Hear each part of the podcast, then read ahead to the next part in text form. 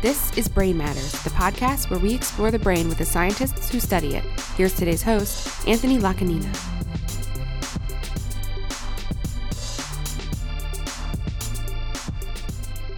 Hey everyone, you're listening to Brain Matters. I'm Anthony Lacanina. And I'm Matt Davis. Here we are again for another episode pretty quickly after the last episode, We're in the studio right now. aka your bedroom. Yeah, we have not t- dis- probably described this, but we record these intros mostly in my bedroom. It's a very nice bedroom. It's spacious. It's nice. Uh, it's not meant for like audio recording, but we, you know, we're we're like what you call a bedroom artist. It's like a bedroom Yeah, it's a- podcasting. It's a very DIY operation, clearly. You're on an amp right now.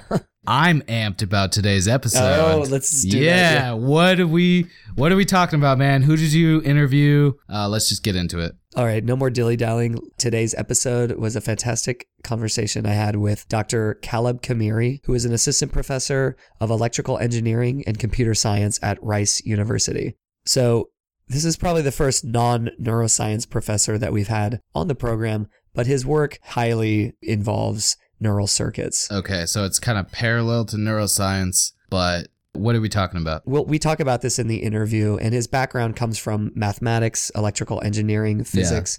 He has a background that involves understanding how signals are processed, such as radio waves, and he did work on wireless technology.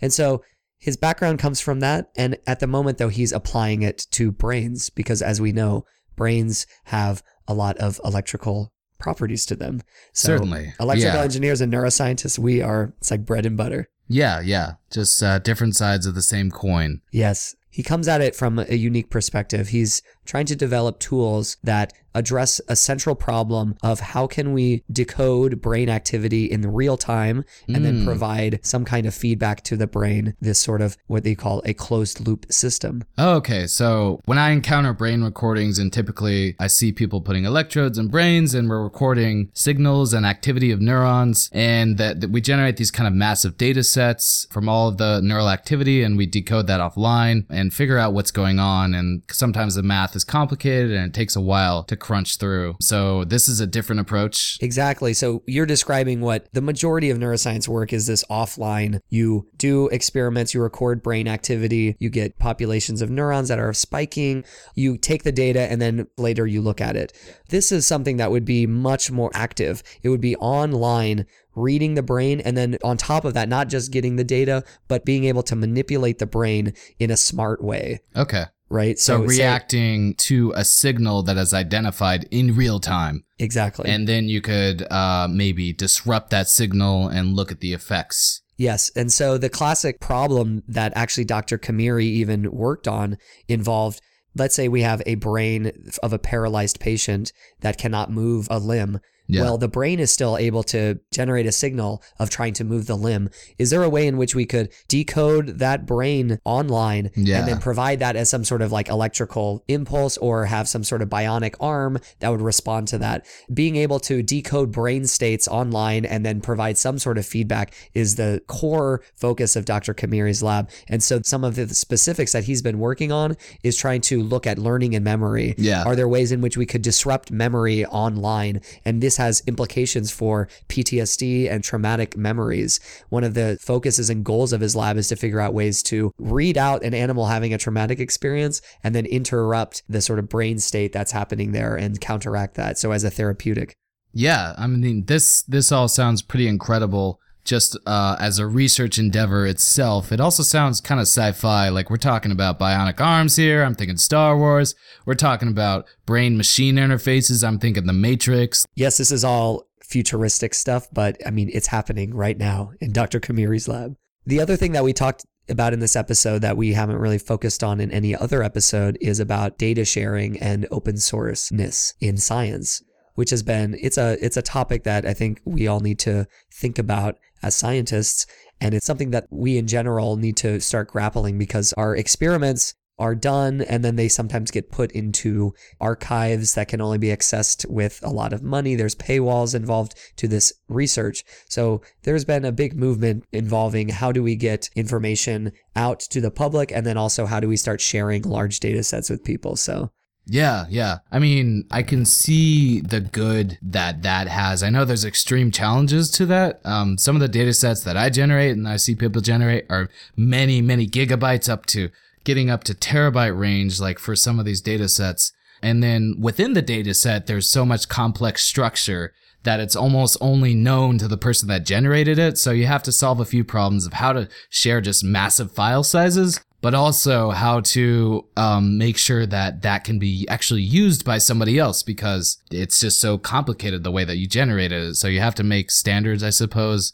And I think I've seen efforts for this, like people have repositories and whatnot online, but it's not widely adopted at this point. Yeah, so we talk about this in the episode and exactly the same problems you're mentioning. And he has been on the forefront of trying to be at least proactive about this concept. So his a lot of his work has been put online, a lot of his data sets. So he is uh, a proponent of it. So we talk about that in today's episode.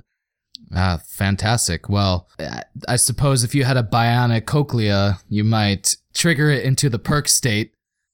Flipping my cochlea state to perk and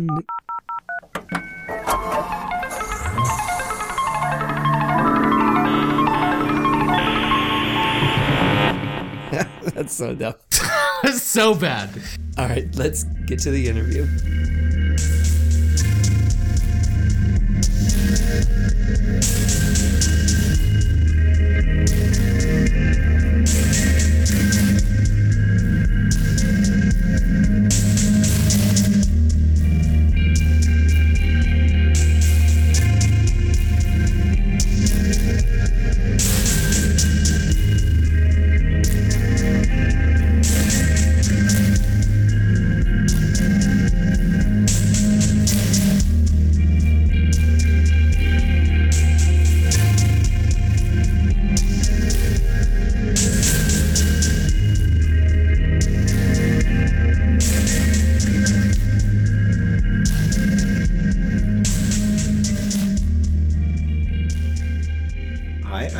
Kemere. Uh, I'm a assistant professor of electrical and computer engineering at Rice University, which is sort of cool. I think that I may be one of two hands worth of electrical engineers that do electrophysiology and awake behaving animals. I can really only count two right now, but I think that there probably are some more. But it's it's a it's a unique job and one that I really enjoy because I think that as an engineer, I get to think about problems differently than basic scientists sometimes feel like they have to. So Yeah. I did my PhD at Stanford University. Well, let- let's start from the beginning. So I grew up in the DC suburbs in Maryland. I went to the University of Maryland in College Park. Both of my parents, I guess, have advanced degrees, which is, is somewhat unusual, but probably going to be less so. My mom's a nurse. My dad is an economist. I remember when he finished his PhD, I was in middle school. He went on to work in policy analysis for the United States Department of Agriculture. So he was like a career civil servant and then is now now retired. I, it's very vivid in my memory of the whole concept of being a graduate student and that sort of extended process of the thesis and these sorts of things. Okay. You absorbed that even at a young age. or- Yeah, you know, it's very strange. I think when I was an undergrad, I think I always just assumed I would get a PhD because that's what people do. Yeah. Um, Or it's familiar too. yeah, I think you don't realize that these things are unusual until you sort of meet other people. Right? M- Uh, my mom also got a graduate degree, her master's degree, while I was In nursing or extant, and yeah, I think a focus in, in geriatric nurse education or something like that. Yeah, so I went to a, a science and technology magnet high school. Hmm. Okay, that sounds like it would kickstart at least a scientific mind, sort of. It, well, yeah, I, I, I, I, well, I remember being forced. It's very interesting. The, the late, the Yeah. 80s were probably a very good time to grow. I mean, you guys, were you guys alive in the 80s? I was born in the '80s, right? Wait, Nine. Da- dang it! Yeah. so somehow there were some things that like are interesting, like science fairs. I mm-hmm. clearly remember being forced. I don't know that I loved doing it. Being forced to do a science fair project starting in elementary school, like almost every year. Yeah. And so the concept of hypothesis tests and all these things were things that were familiar to me. When I was young, I don't think I imagined I would be a scientist. I think I imagined I would be maybe an engineer. So I went to undergrad. I was going to be a mechanical engineer because I liked Legos. It's very strange. Mm-hmm. I feel like that now when I when I meet people like potential graduate students and I, I just expect them to have this idea about what it is that they want to do. When I look at my own path, I think I, I see all these things where I was I just random randomly perturbed from one path to another. So I think I, I I did one semester as a mechanical engineer and I was like, man, I don't want to actually build things. I like computers. I want to work with computers too. I, I will attest to my similar path and when you when you go back, you might be able to trace the path of how it worked. But I think like if we were to say like in that moment, what were you thinking? Probably is like I don't really know what. I, and it's very interesting because at Maryland you had to declare as a freshman. Maybe you didn't have to declare, but you were expected to say what sort of major you wanted to be. At Rice, where I teach now, mm-hmm. there's sort of the university policy is that you don't have to decide until the second semester of your sophomore year.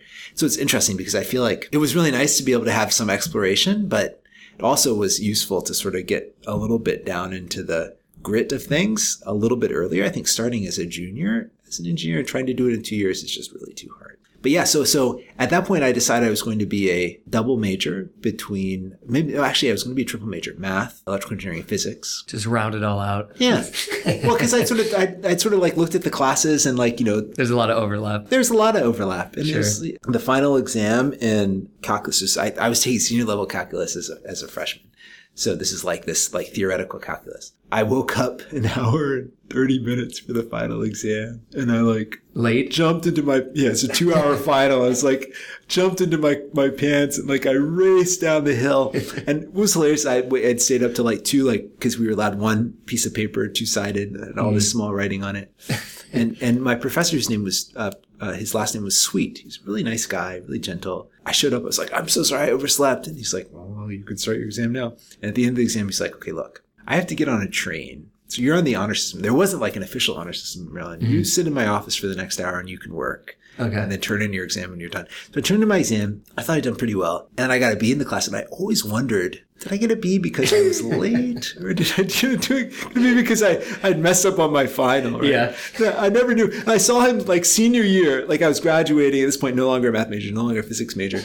And uh, I was like, Professor Sweet, do you remember me? He's like, no. It's like, oh, I showed up late for your exam. Did you take points off? He's like, no, I would never do that. so he answered your question. yes, exactly. So, anyways, but I still took his class the next semester, so the second semester of senior calculus. And at that point, I didn't want to be a math major, but I was still happy with electrical engineering physics. And so then, as a physics major, sometime in the second semester of sophomore year, there's a guy named uh, Sylvester Gates, who is, I don't think he's, he's a string theorist he's actually on a commercial, right? There's this sort of ridiculous tax commercial where they like bring in the genius to like push the button. He's he's one of those guys. He's African American. He's got this big big long hair. So you yeah. know, watch TV. Good. Anyway, so so I, I see him periodically uh, around or in the news. So he we this was a Newtonian dynamics class, and uh, at this point in my college career, I had developed the habit of, of sort of optimizing my homework. And so I would sort of start and, you know, sort of figure out what was going on and then sort of just not really finish it. And, uh, in this class, I think homework was maybe 50% of the grade or 60% of the grade, but I hadn't really internalized that. And so it got to the end of the class and I had the highest exam average in the class and I was sort of proud of myself. And I got my report card and I got a C. I was like, what? I was like the highest exam score in the class. And he's like, no, you got a C. I was like, oh, and so this is this is so hilarious. I'm embarrassed to say it, but I feel like sometimes you have to embarrass yourself in public, right? Good. So we like that. So I convinced him to have a meeting with me and my parents. So here I'm I am as a 19 year old with my parents in his office. Oh yeah. And I'm like, Professor Gates, I, I don't know why I got a C in your class. And he's like, Caleb, homework was 60% of the class. You didn't do any homework. And I was like, but, but, and my parents were like, what? I was like, but but my exam, he's like, no, you had to do your homework. And I was like, oh. And my parents were like, what? And so we walked out. But then the conclusion of that was I was like, you know, maybe, well, we'll just say maybe I didn't have time to do all my homework. Okay. And so I needed to settle down on one major. So I settled on electrical engineering. And at that point, part of the requirement of being an engineer at Maryland was you had to take some social science classes. You had to take a lower level class and an upper level class, I guess, to have some broadening of your horizons or something like this. And my dad was an economist. I had taken two econ classes. Then I looked and I had to take six more econ classes. And the econ classes, there usually wasn't homework that was graded. And it was dominated by people who couldn't get into the business school. Maryland. So they would, for example, you know, they would spend like a week teaching how to do a derivative. And I was like, oh, I know how to do derivative. I can just skip that week. I week. could just skip that week. But I, I mean, I would still go to class, but I would just Yeah. zone out. So anyway, so I, I ended up being a double major in electrical engineering and economics. okay. Um, and I even briefly considered going to graduate school in economics. Mhm. And my econometrics professor was so excited about this prospect that I was in his office talking about it. And he like picked up the phone and called the program director at the NSF. And he's like, I know the deadline for NSF graduate fellowships was last week. I've got this rock star student here who wants to apply for one. Can you apply late? Really? Yeah. Yeah, it was. I was like, wow, this is awesome. That is good. It was. And, and then and the guy was like, no. Dang it. Oh, I thought it was going to end. yeah. And so, Well. yeah. And so, so then I, I decided, okay, no, I'm going to apply to electrical engineering graduate schools. And I had a list. So my list was Stanford, Berkeley, MIT, Maryland. So I knew Maryland. I liked it. And I started look, working on the applications. And there was a guy who was a, a senior who I'd known the previous year who had, was really, really good and had gone to graduate school. And he reported back that MIT was just cold and depressing. Ironically, that's where he went to school. Chris Bueller. I, I've often wondered what, what happened to him after. He was really smart. But I was like, I don't want to go somewhere that's cold and depressing. I told my dad I was thinking about Berkeley, and it's- he's like, "You can't go to Berkeley. People there are crazy." There are hippies and. Ironically, my, my wife is a Berkeley alum. Oh, nice. Okay, yeah. yeah. So So you have an affinity for that Yeah. lifestyle, I guess. Yeah, yeah. At least Um, California. So, so, so I applied to Stanford. I applied to Maryland. I got into both places. At first, I, I didn't get a, a fellowship offer from Stanford. I, I was too late to apply for the graduate fellowships. This was still unusual. I think, at least, you know, no one had told us about these sorts of things when I was an undergrad. Right now, I feel like I'm much more proactive about telling my undergrads at Rice, you know, there are these graduate fellowships, these sorts of things. Anyway, so I, I was offered a fellowship at, at Stanford, and I was like, oh, well, I guess I'll go. It's nice. It's California. So that sounds great to me. Yeah. yeah. So I went to Stanford. I had this fellowship that, that covered me for three years. And rather than doing what I expect my students to do and buckling down and getting involved in research immediately, I started exploring. So I sort of joined a lab. I joined a lab in aerospace engineering where they were interested in making small satellites and but it became clear after about two semesters that they really didn't have any research that would be appropriate for electrical engineers. So then I was like, well, I got to keep doing research. I'm supposed to find a lab. So I worked for a MRI lab for a year and a half. So this is under the auspices of Dwight Nishimura, but he had several senior research fellows that were basically junior faculty. And one of them was named Steve Conolly. He's a professor at Berkeley now. And he was interested in building uh, small MRI magnets that wouldn't require liquid helium cooling. The idea was that, you know, if you're imaging somebody's wrist, then you don't really need a bore that's a meter in diameter. And, and if you have a, a small enough bore, then you maybe with just a, a, a regular electromagnet, uh, you could actually get a high enough field that you could image where the field uh, regularity was was still good enough for imaging. So they were building these small magnets. It was, it was very cool. But I never have liked circuit design, and that was the kind of research that they were doing. So then here I was getting my master's degree after two years. It was like, well, I guess I'm, I'm what am I going to do next? So I got a job in industry. So I went and worked for a, a tech company. Uh, one one of my best friends growing up, uh, we went to school from first grade all the way through University of Maryland. He actually got into Stanford also and then deferred and then decided and instead to go work for Microsoft. So his brother was working for a company in the Bay Area uh, called DataPath Systems that made uh, integrated circuits for telecommunication stuff. So this is when DSL was still cool. Maybe I remember If you're now. born in the '90s, you're like DSL. What's No, DSL? I upgraded from my dial up to DSL and everything was amazing. Yeah. Awesome. Yeah. So this is a company that was making chips for hard drives. It turns out that hard drives, like the read head on a hard drive, is very similar to a, a communication system in that you're transmitting a huge amount of data really rapidly, and you have to do a lot of the same coding and so on very, very rapidly. And so uh, they they had just they were just in the process of converting their their product line from being all hard drives to, to sort of exploring the, the, the telecom area. So I, while I was there, about three months after I joined, my boss started coming up to my desk and saying, "You want to go? Do you want to work for us full time?" And I'd say, "No, I'm just going to work for six months and then go back to grad school." Mm-hmm. Hey, do it again. Next day, I say, the end of the week, they announced that we'd been acquired. So it's a small company, 99 people. Wait, the end of the first week or No, this is like about three months Okay. in. Yeah, we've been acquired by LSI Logic, which is I think now has also been acquired. I mean, it's serial things, but they were a big company, big integrated circuits company at that point. Uh, and so there was hundred employees. I think it was exactly hundred employees, and this is a company that, that had been bootstrapped. They didn't really have any venture capital funding, and so they all now inherited huge amounts of LSI Logic stock, including the other intern who had decided to go full time, and the secretaries who they gave like bonus stock to but not me. So 99 out of 100 people in the, co- the Yeah. company were now at various levels of rich from like, I, I can buy a Rolex rich to I, I'm going to buy a Porsche rich to like, I'm going to be ridiculously wealthy. But Yeah. part of this acquisition was that everyone had to revest their stock options, meaning that they had to work for LSI for three years to get all this money. Hmm. And so what was hilarious was this was 2000. And so the stock market crashed. And LSI Logic stock was like at $60 when they bought us and then dropped to 59 and it dropped to 50 and everybody had the stock tickers on their on their computers because they're like we're rich we're rich. $40 $30 and the stock hmm. tickers went away and everybody was sort of depressed. And so at the end of that six months Yeah. I was happy. Nothing held me there, right? I, I went back to Stanford and they all were like now having to work for this company for less money. And it's very strange. Like you're still tired. You still have sort of free money, right? But somehow the fact that you've lost half of it makes you depressed. That's really interesting, actually. Anyway, so I went back and at that point I was like, okay, wireless communications. This is, too- you know, it's clear cell phones. This is, this is a big deal. Improving bandwidth, allowing people to have data on their phones. It's going to be important. And so I, I identified there's basically two faculty that I wanted to work with and I started hanging out with them, taking their classes, TAing for one of them. And then I pitched her with this idea at the end of at the end of that year. It's like, okay, here's this, you know, I have these ideas about multi-user capacity and improving it through various techniques. And like, I mean, this is stuff that's sort of evolutionary, but it was still sort of new research ideas at that point.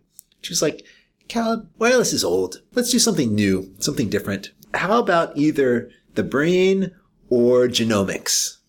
Hmm. So why don't you take the summer to read some papers and then, then we'll figure it out at the end of the summer. Interesting. Yeah. Okay. So the person you were working for just basically forced in a way, just like, hey, let's take a. Well, so, so, so her name is Teresa Meng. She was Yeah. the first female professor at, at Stanford. She had just that summer had had her company Atheros, which makes wireless chipsets, acquired for, you know, whatever, no, go public. So it went public. And so she suddenly was worth many tens of millions of dollars. She was like really smart, really experienced. Did you want to just do something risky and adventurous? Yeah, and I think her her argument was, you know, that the time where we can make a big difference by thinking hard about problems may be going like maybe industry now is is focused on small imp- like 10% improvements instead of 50% improvements. And it's no fun to work on 10% improvements, you know, maybe mm-hmm. maybe let's let's think about a new field where we can go into that's emerging. Okay. And a guy named Krishna Shenoy had just started at Stanford that, that summer who was interested in, in brain machine interfaces. And I went to meet with him and she, she was excited also about him. And that ba- basically one thing led to another. And then I was embedded in his lab as a, as a signal processing focused person, but in, interested in, in, in decoding neural activity for brain machine interfaces. Had you had a real interest in brain neuro questions at that time, or had, were, was your mind very focused on electrical problem solving, sort of like? I was interested in signal processing. That's what I sort of knew. Okay. Um, probability statistics, a what did it that. What did it feel like then being embedded in somebody asking questions about well, it memories was so or brain? exciting. Yeah. It was it was really it was it was really cool because we were focused on this idea of you know we're going to take people who are paralyzed we're going to let them move their limbs again, right? It, it was it, it it it is an, it's an awesome field. I think what was interesting was over that three years that I, I worked, four years that I worked with them, with Teresa and Krishna, I think I got a little jaded because I felt like we were making sort of very slow progress towards something that would be like, you know, not very useful. It was really amazing. So he gave a keynote at SFN this past year and seeing how far they've come. So I graduated in 2006 from Stanford, right? So 2015. Um, in that nine years, it actually now looks like the vision that I had, right? I mean, they have, uh, there's, Yeah. they, they have a, a female patient who has ALS who's like typing like super fast on a, on a computer and like writing sentences almost as fast as I can type, right? Just with her mind, right? It's, Wow. it's fascinating. That's exactly what I imagined. That's Yeah. what I thought it would be like. And that's why it was really, hmm. it was an easy sell. I was like, this is going to be so great. Yeah, You yeah. know, we're going to revolutionize this. And it turns out it's hard. And it takes ten years. Yeah. Yeah. Well, that, I, I, I joined the lab in 2001. So almost 15 okay. Yeah. yeah. So yeah, so that was cool. So I, I got to sort of be a part of his lab starting. So he had just recruited his first graduate student, his first postdoc. His first postdoc was a guy named Mark Churchland, who's really bright. and is a really cool neuroscientist, had a lot of ideas. And what was neat was that Krishna was sort of driving this vision for the engineering aspect, and Mark was sort of driving this this vision for the scientific questions you could ask about how movements are generated by the brain. And so that lab, I think, has it really thrived. And then Mark was there for like ten years, and now has finally started his own lab at Columbia. I'm sure he's going to be successful, but it's it's it was it was a it was a really neat place to be with sort of multiple really intelligent mentors.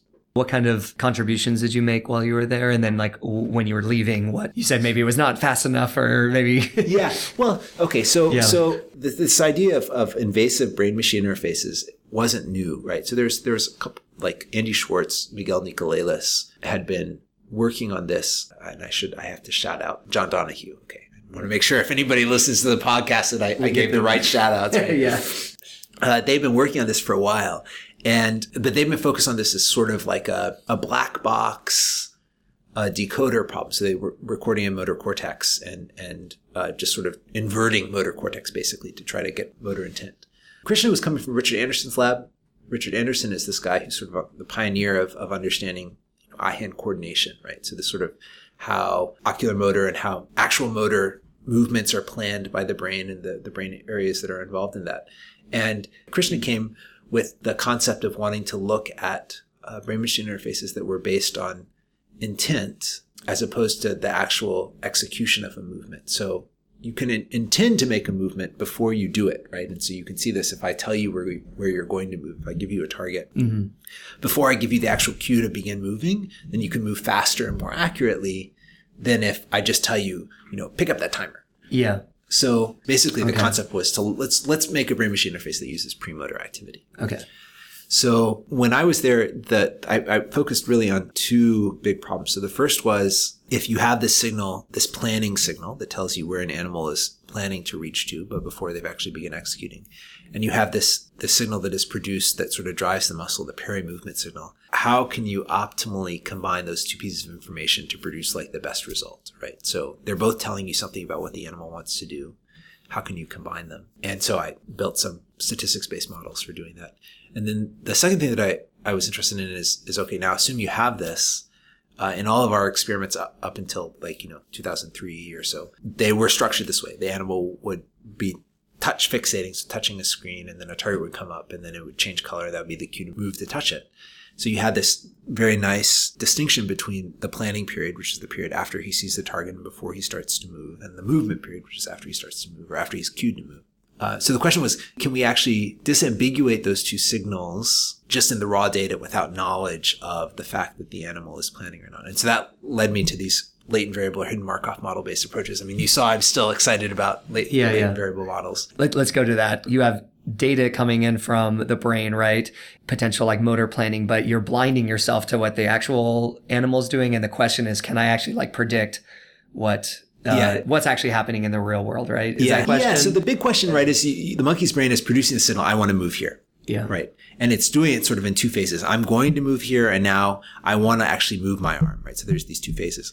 And in both of those phases, if you look at that signal, you see ensembles of neurons that if you look at them as a group, you can fairly accurately estimate what the animal wants to do in these two individual periods. Yeah. But now when you add time as a third variable, then now you need something that is a little bit more unsupervised, meaning that you want to look at this data and now not only do you want to guess, uh, not, not only do you want to estimate what this group of neurons is telling the monkey to do, but you also want to estimate what mode the brain is in by looking at that same group of neurons. So now you're saying, okay, at this point, based on how these neurons are active, this monkey is not trying to move at all. He's just trying to sit still. And now, oh, now he's getting ready to make a movement. And so by looking at this group of neurons, I can estimate that, that there's sort of a different state that the monkey's brain Oh, okay. gone So it's into. adding this almost underlying state dependency or something. Exactly, Okay. exactly. And, and what you just said, underlying state dependency is a, a fancy way of saying that is that there's a latent or an unobserved variable yeah. meaning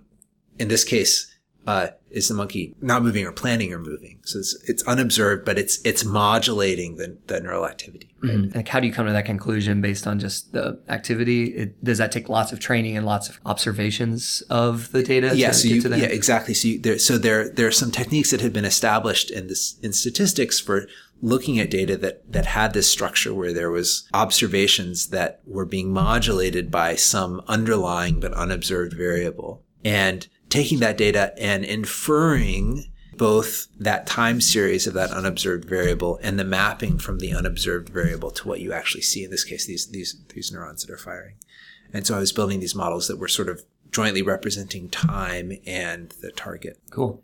That was maybe your whole PhD, right? That Yeah, was like that was it. well, I mean, that, we say that's it. That's I'm sure there's like there's so much that we could we could probably spend this whole podcast talking about those types of things.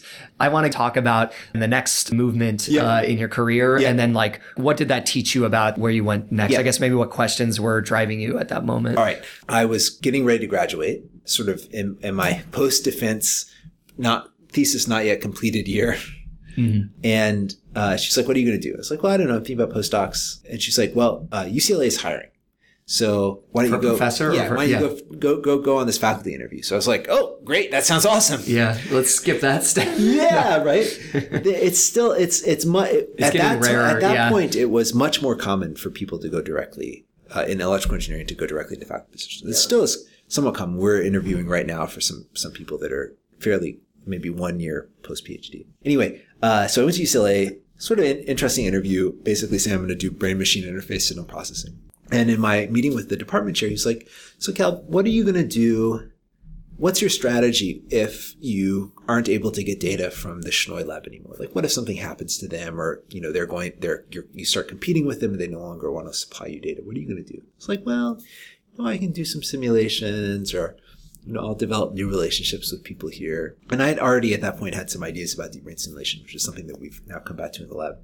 Um, but it, it really it put a seed in my mind that I, I was at this point of choice, whereas where I could be a computational person, meaning somebody that collaborated with people that were doing experiments and getting data, or potentially I could be a person that actually did experiments and got my own data. Mm-hmm. And Did that put the fear in you? Like, oh wait, if it does, if those all do fall through, I'm Yeah. gonna need some like yeah, skills doing that. And I'd always, I, I had not worked on the experiments in the Shenoy lab because it was sort of part of the agreement between him and Teresa was that I was supposed to be doing data analysis. I always regretted not having that experience. And so as I was looking around, I interviewed at a couple of places basically for science postdocs. And part of this was following Krishna's path. So he had done a PhD at MIT on nanophotonics. So like building lasers or something completely unrelated to neuroscience. Gotten excited about neuroscience as, as a last year of his PhD and then gone and, and did a long postdoc in the Andersen lab. And I was like, you know, it worked for Krishna. Maybe I can do the same sort of thing.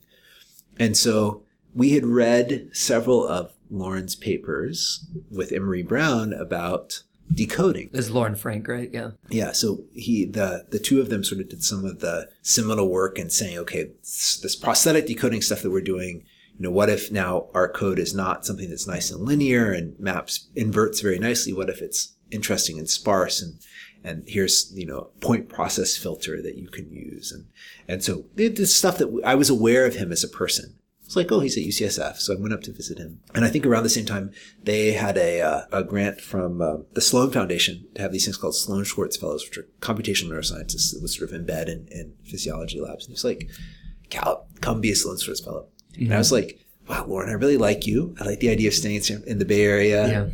Let's just do it. Yeah. He had a, he had a great lab. Uh, so this, the, he must have been there. For, this, this was maybe year three or year four for him at, at UCSF. So he was still fairly junior and it ended up being an awesome time. So like optogenetics, this is 2006. So channelrhodopsin was like two years old and I was going to do channelrhodopsin in the hippocampus. He was friends with Karl. They were both McKnight scholars or whatever. Mm-hmm. And so we had a funnel to the Stanford like free. So this guy named Feng Zhang, who like, you know, what's going to happen is that, that, uh, uh, Karl and Ed Boyden will get a Nobel Prize for optogenetics and poor Feng is going to get nothing. And then he like apparently has also Oh, poor. Yeah, he's doing pretty well. I think I've heard. He's, he apparently he also was like one of the first people to do the uh, uh, CRISPR. CRISPR, yeah. Though Yeah, I, I there's a lot of- it's complicated. He was It's always complicated. it's complicated. I know, but he's I don't think he'll get the Nobel for that either, right? But he's what's great about Feng. I would I would just I would I would email him ask a question. He'd he'd write back. I'd say, hey, I need nor, new virus. I'd drive down he'd like stop whatever he was doing, he'd go into his freezer and he'd like, you know, pull through, he'd be like, here's five vials of this one. Oh, this one might work better. Take take these, take these. Yeah. And it was just like all free. Yeah, yeah. I mean It's like a kid in a candy shop type. it type. was, it was. And, and once when he graduated and left,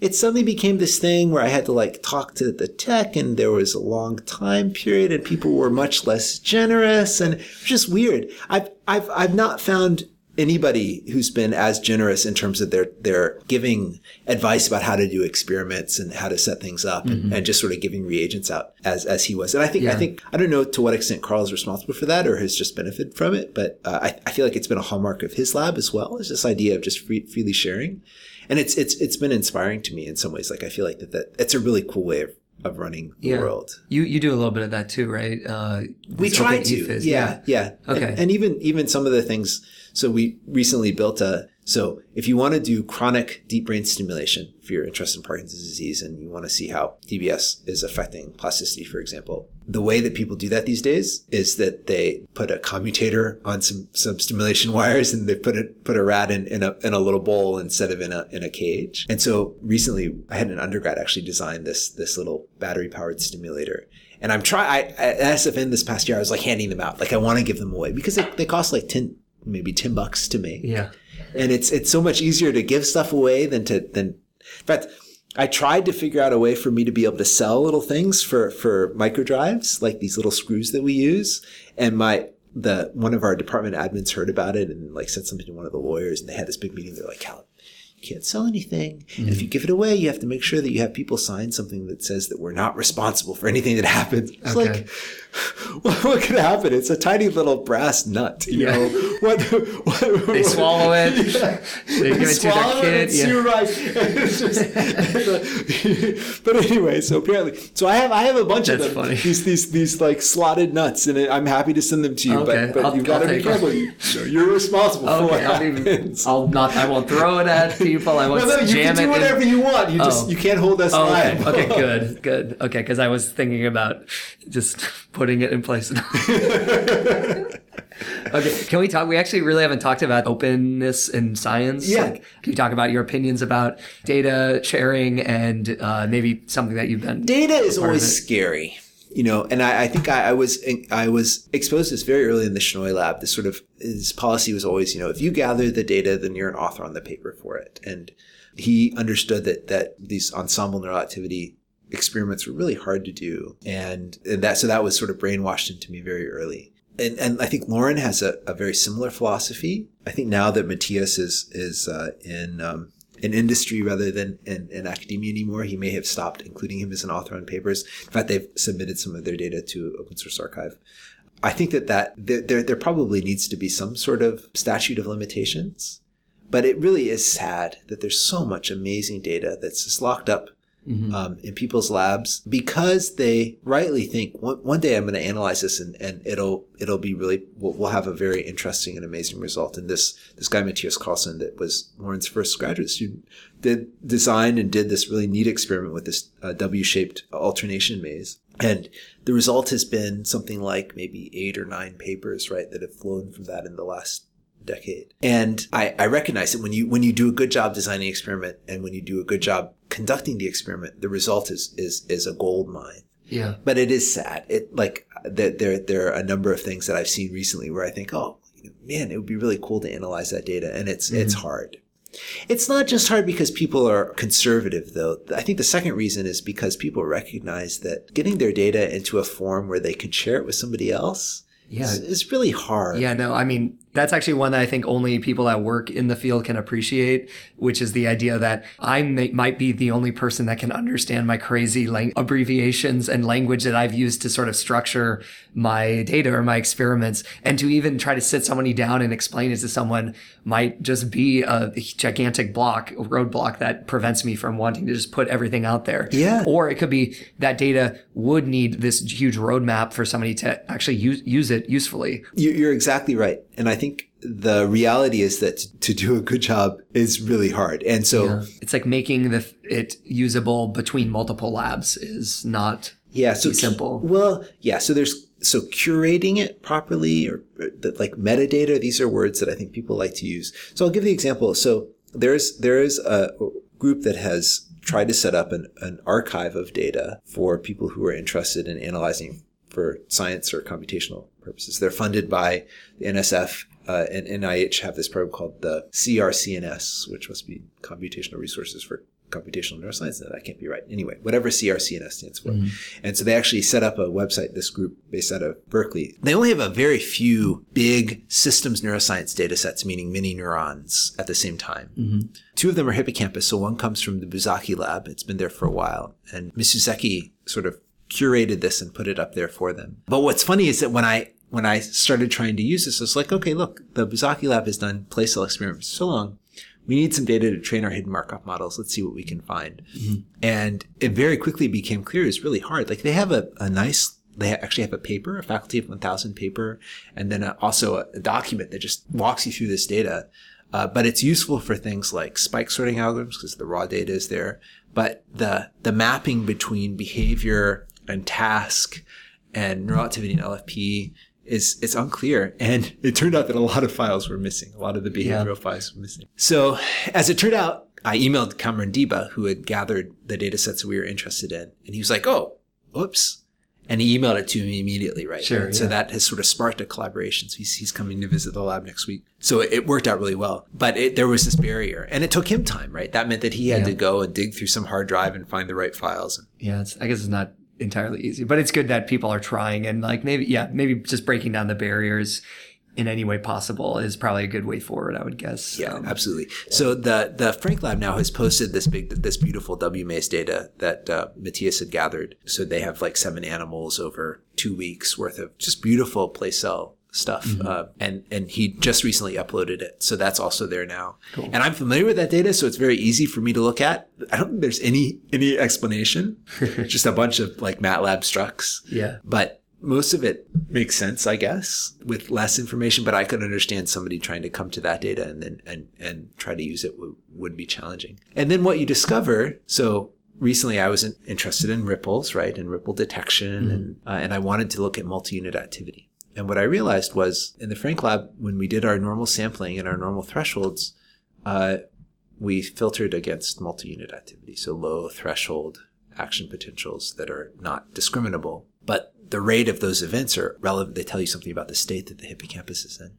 So it was gone. It, it doesn't exist, right? And mm-hmm. there's this sort of tragedy of why didn't we just save all the raw data? Mm-hmm. But of course, the raw data would have been terabytes and yeah. you know, so there's this the opposite trade-off as well. But I, I actually had was funded by our supercomputer center at rice for a, a, a summer project a couple years ago to try to set up some sort of archive. I feel like that there's a way to do this in such a way that it's investigators feel like it's valuable where they say okay my data is backed up I no longer have to have this paranoid fear that there's going to be a simultaneous earthquake, fire, and raid on my home yeah. that will destroy all my data, right? Um, Which we all think about. or, you know, the Bitcoin locker or whatever it's yeah. called. Um, where in exchange for that sort of freedom that they give their data and with no curation and no barrier, right? And then they feel free to just ignore the emails from people that say, I'm interested in your data. Mm-hmm. Because what, what, what my guess is that will happen is that, that, that, a service like that would allow for, yeah, so there's, there'll, there'll be some things where, where people might misinterpret, but you could easily have something where you say, okay, well, you need to pass your papers by us before you do anything. Mm-hmm. And if they're reasonable, then you say, great, you know, include me as an author, and then here we go. And if they if they need more work, but they're still positive, then you say, oh, wow, there's actually some analysis here that's going to yield, yield something interesting. And then if they're not crappy, you just don't respond to the email. Yeah, that's true. I think it's that easy. Though there's the fear, especially for young faculty, but I think for faculty of any age who are who are doing a new like work, working in a direction where they have a vision a lot of times the the publications don't track the vision, right? So I, I, my vision is this real time detection of hippocampal reactivation, right? We're gonna we're gonna read people's minds and read their memories like online while they're happening, and then manipulate them. Mm-hmm. That's the vision. The reality is that the paper trail right now doesn't have that, right? Yeah. And so you can imagine a scenario where I, I produce some data that's going to allow me to do some analysis, which is going to lead to that, right? It's like a three year plan or something like this. And then you're always worried, okay, well, what if somebody comes in and they figure out how to decode X. And I was planning to do that. And now my system is going to use their decoder. And then there's a credit assignment problem, which is that then people say, oh, well, Cal did a great job gathering that data. But if it wasn't for Bob, then he would never have been able to build that decoder. Mm-hmm. Right. And so Bob gets the credit for being the genius. And it's hard, especially for junior faculty. Credit assignment is, turns out this is the, the key to tenure is credit and the right credit for the right things. Mm-hmm. It seems like, you know, all the things that you, you imagine are important, like grants and, and papers. I think that they're less important in the end to, at least at good universities, than reputation. And reputation has is quantified by these letters that people write for you. And those letters say,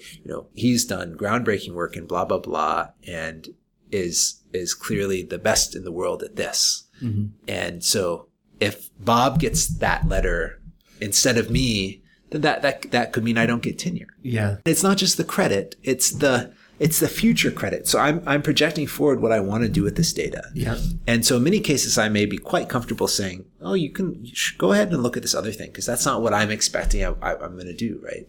But then eh, there's this fear. Right. And so this is why I feel like that these things work best in relationship. Right. I mean, it's so weird. Right. But, but so one of the things that's been really awesome is that Matthijs van der Meer and I got this Human Frontiers, uh, Matthijs won this grant and he let me tag along on his coattails, right? Which is awesome because it's like $100,000 worth of coattails a year, right? Yeah.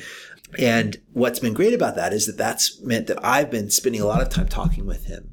And he's a very adept computational neuroscientist, but he's also very interested in behavior and understanding behavior and sort of like psychology at, at, at, a fundamental level. And so he's quite happy for me to be the person on our team who's sort of known for the engineering aspects of building systems and building tools, right?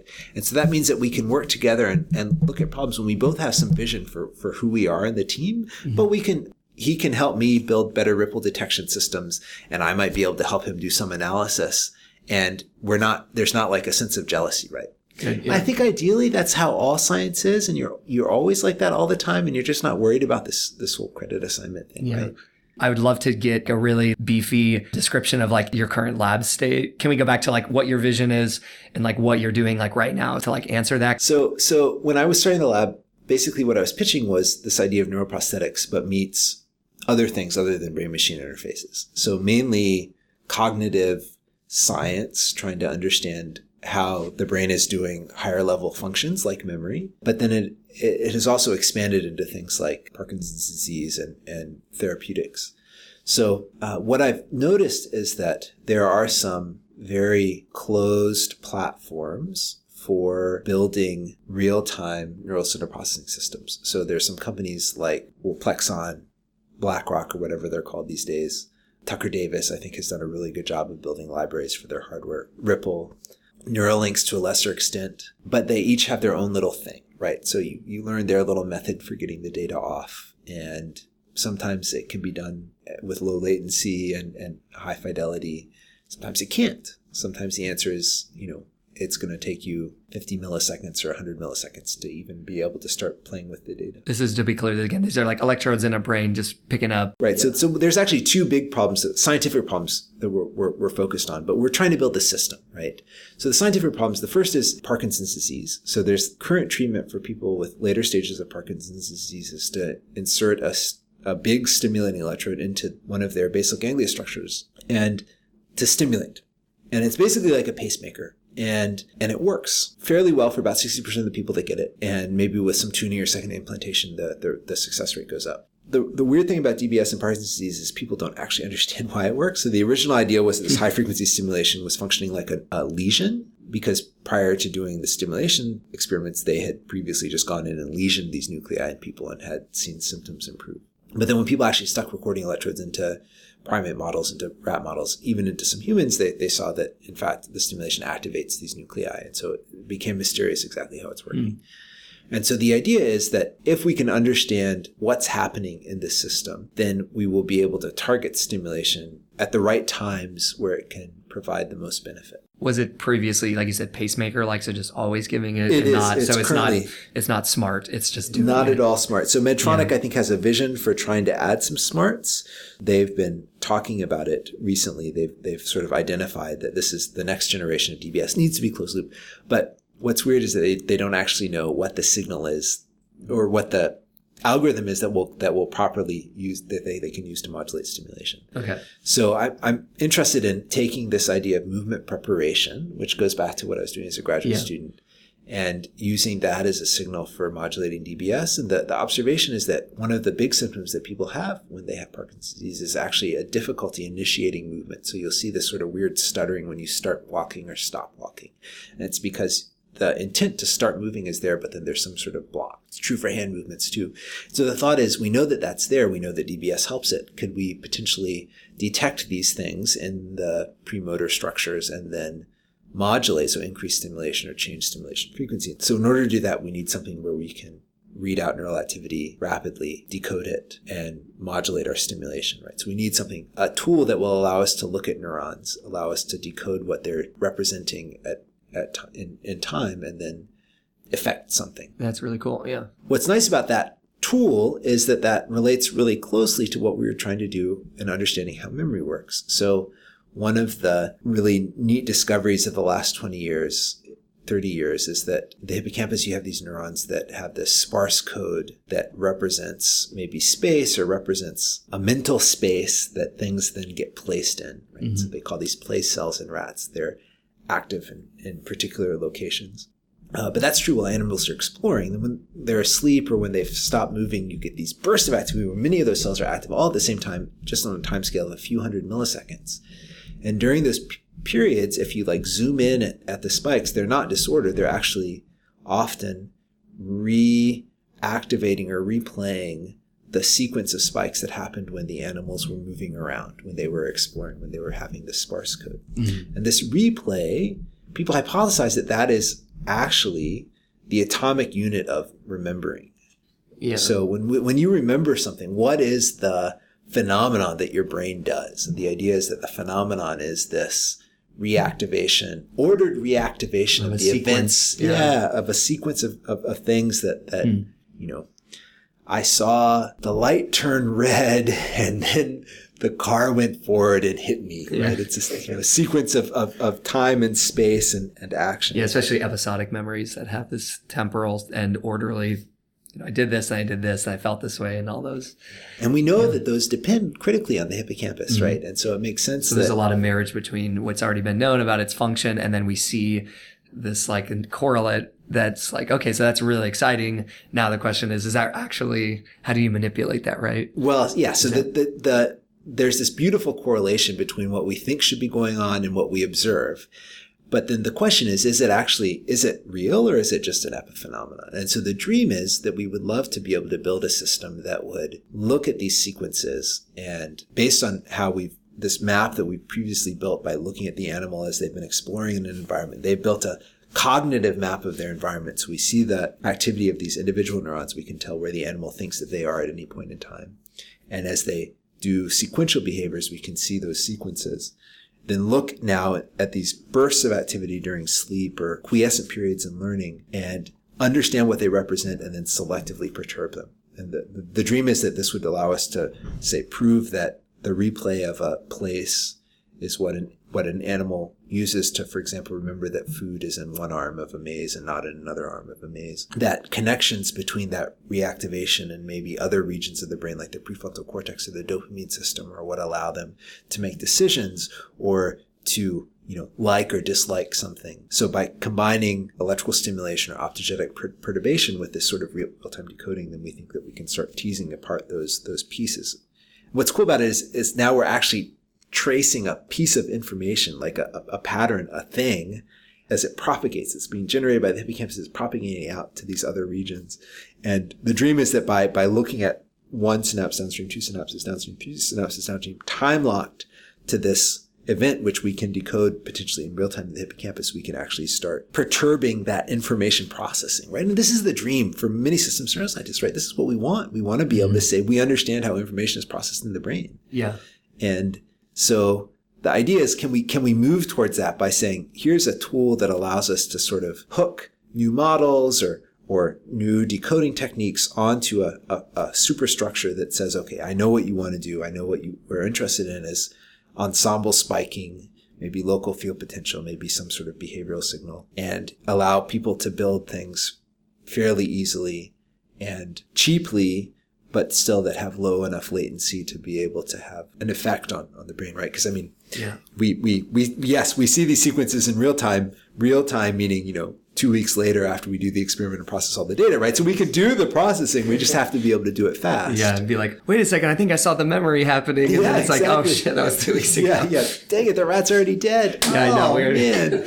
Uh, that's really exciting though. To me, that's like great marriage of amazing signal processing and then psychology of memory and trying to say, can we actually affect the brain as a computer in the way we think it should be doing? And And so, to, to, to be fair, I think originally my vision was that we were going to do it all in the lab. I was going to have like 10 neuroscientists and 20 engineers, and we're going to build these amazing systems and test them all. And then I've realized that that's actually less efficient. It's less fun than engaging with other people. So right now we have an ongoing collaboration with uh, Kamran Diba. I mentioned him a, a minute ago, who's really interested in, in some of the data processing techniques that we developed with uh, Daoyun Ji at Baylor, who's he ha- he and a student have have this amazing experiment where they've shown replay during the expression of a fear memory. It's, it's super cutting edge. It was presented at, at the neuroscience meeting, so I'm, I'm not I'm not scooping anybody, um, but so we're we're getting ready to do some closed loop perturbation in, in that experiment and see if we can erase fear memories. And then um, with Matt van der Meer, looking at how decisions are being made and how the decision making process might be being based on, on sequential expression of now not replay, so not not past experience, but actual possible futures. Right? It, it's interesting. If, if you've ever thought about what imagination is, absolutely. I'm imagining it right now. No. I'm imagining it right now. So I feel like it's, this is always, it's just like so many other things in life. You have a profound thought. You're like, man, that's so profound. And then everybody else is like, well, yeah, that's what I've been thinking all this time. No, well, we need to put it out. We need to express that. It can't just stick in your head all Yeah, the time. right. No, yeah. no. Is an imagination in my mind is thinking of things that haven't existed yet, combinations. Yeah, yeah, no, totally. So, so Matt, Matt was part of an experiment in the Redish lab that I think has summarized this for me at least as, as the thing that's really exciting. So, uh, they had an animal running in a maze that was a figure eight. So I'm drawing with my finger, uh, uh, uh, uh, uh, uh, like an infinity sign. But what you have to understand about this infinity sign is that it's actually squares. So it's a big rectangle with a, a line down the middle. And this is a T-maze alternation test. So the animal has to run down the middle arm, turn left, loop back around, get some food, run back to the middle arm, go back up it again, but this time turn right, and then come back the opposite side, get some food, and then and then keep looping like that, Yeah. continuously alternating. And so what's cool about this is that they look they were looking at replay in these animals, and on rare occasion they saw some replay events where the animal, so the animal was getting rewarded. He was getting food at, in the top left and top right corners. And they saw these replay events where the, the replay would go from the top left corner directly to the top right corner. Mm-hmm. And what's really neat about this, so they saw this, they're like, whoa, that's so crazy. Teleporting in a way, right? Well, but in an intelligent way, the, the, the rat's mm-hmm. like, why do I have to keep doing this crazy loop de loop? Why can't I just go back and forth between the There was a yeah, there was a way for me to just go there. yeah, exactly. So what's neat about it is that they they were like, well, okay, you know, because they're good scientists. They're like, maybe there was a time when the rat like actually ran this path, right? So he had it, he experienced it just once, but he experienced it. We didn't reward him because he doesn't get rewarded if he does that. So they did a whole nother set of experiments where they they trained some new rats. And every time they tried to like turn around and then tap them with a ruler, like, no, no, no, not for you. And so they, they guaranteed that they had never done this thing, but they still had these, these, these sequences they were, they were mm. expressing. And so to me, this is like the essence of imagination is taking your experiences and putting them together into something new that you have not experienced yet. And I mean, what's, what's cool about being a human in, in the world is, is maybe animals do this too, right? Is that you have these, these, maybe I don't have these moments, but some people have these moments where they do that mental travel, right? And suddenly they've, they've gone somewhere that nobody has ever gone before, right? I mean, you think about like Einstein saying, wait, I wonder if, what would happen if nothing can go faster than light? You know, it's like, I had this idea and whoa, something new was one? created, Yeah. right? Like I, I feel like that's as humans, we want to be creative, and there's there's ideas are one of the few things that we potentially can actually create. Now I feel like so often I have ideas like I wanted a diaper that would sense when my son was going to go to the bathroom. and I like look it up and I'm like, oh man, there's like already five companies. Oh. it's like 20 patents. Ah, you know. I, I find myself every time I think I have a unique idea, thanks to the internet, now we can realize you're one of a bazillion people that have thought of that. exactly, exactly. But you know what? It's re- rare, but the rare ones that are truly yours, or at least like even the feeling of it in a way is Yeah, you know, it's no less creative mm-hmm. if somebody else has thought of it before, if you didn't know it, right? Mm-hmm. It- True. And and and you came to it on your own. Like, yeah. you did. And the the most beautiful thing is when you respect the people that had the idea already, right? You're like, mm-hmm. yeah. I had, this, I had the same idea as that. One of my favorite experiences in graduate school is this guy named Stephen Boyd who taught a convex optimization class. Maybe this can be my last story. Yeah. And so in class one day, he's sort of going through matrix transformation. So you can use a matrix to represent a transformation from one vector space to another vector space. And so if you think of the first vector space as a sphere, certain kinds of matrices will transform that sphere by squishing it in one dimension. Other matrices will transfer it into a pancake. Other transformations will squish in another dimension into like a pencil. And uh, so he's describing this pencil pancake, and, and you know he's like, okay, so if we write this matrix down, what is this going to transform the sphere into? And I raised my hand. I was like, it's a pencil. This is a class of like you know, sixty people at Stanford. So you, like, uh, you want to raise your hand? It's it's fun to participate. This class is now on Coursera, by the way. It's a very good class. Uh, uh, linear dynamic systems.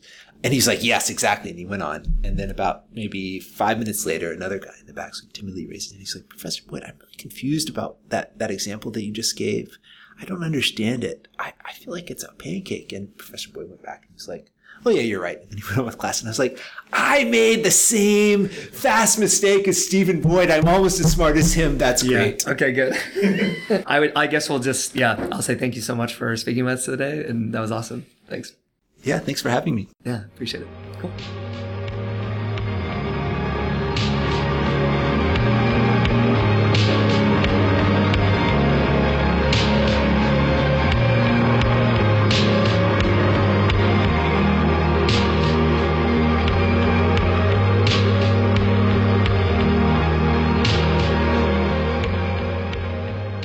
That's going to do it for today's episode.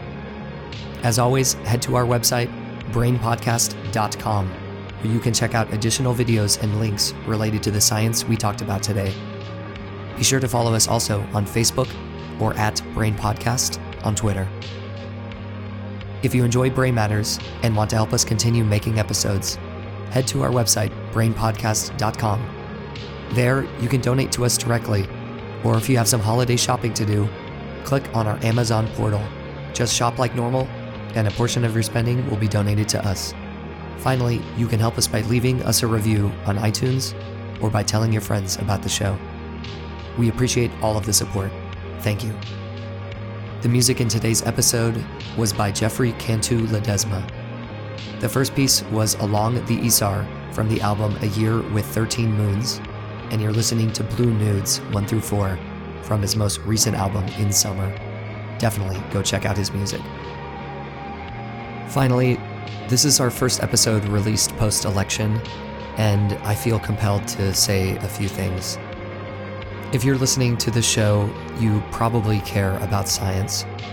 You probably also appreciate that in order to cure diseases, or to improve technology, or to face environmental challenges like climate change, we need facts. We need a process to empirically and soberly assess these problems if we want to make informed decisions. Science is that process. But with a president elect who has taken positions that disregard and disrespect the legitimacy of science, we need to work harder than ever to advocate for science education and for financial support. Now, more than ever, we need to get involved and to be loud, and hopefully, we'll be able to win over those who question the value of science. So stay engaged, stay hopeful, stay woke. Let's all try to keep loving each other too. Thanks again for listening. We'll see you next time.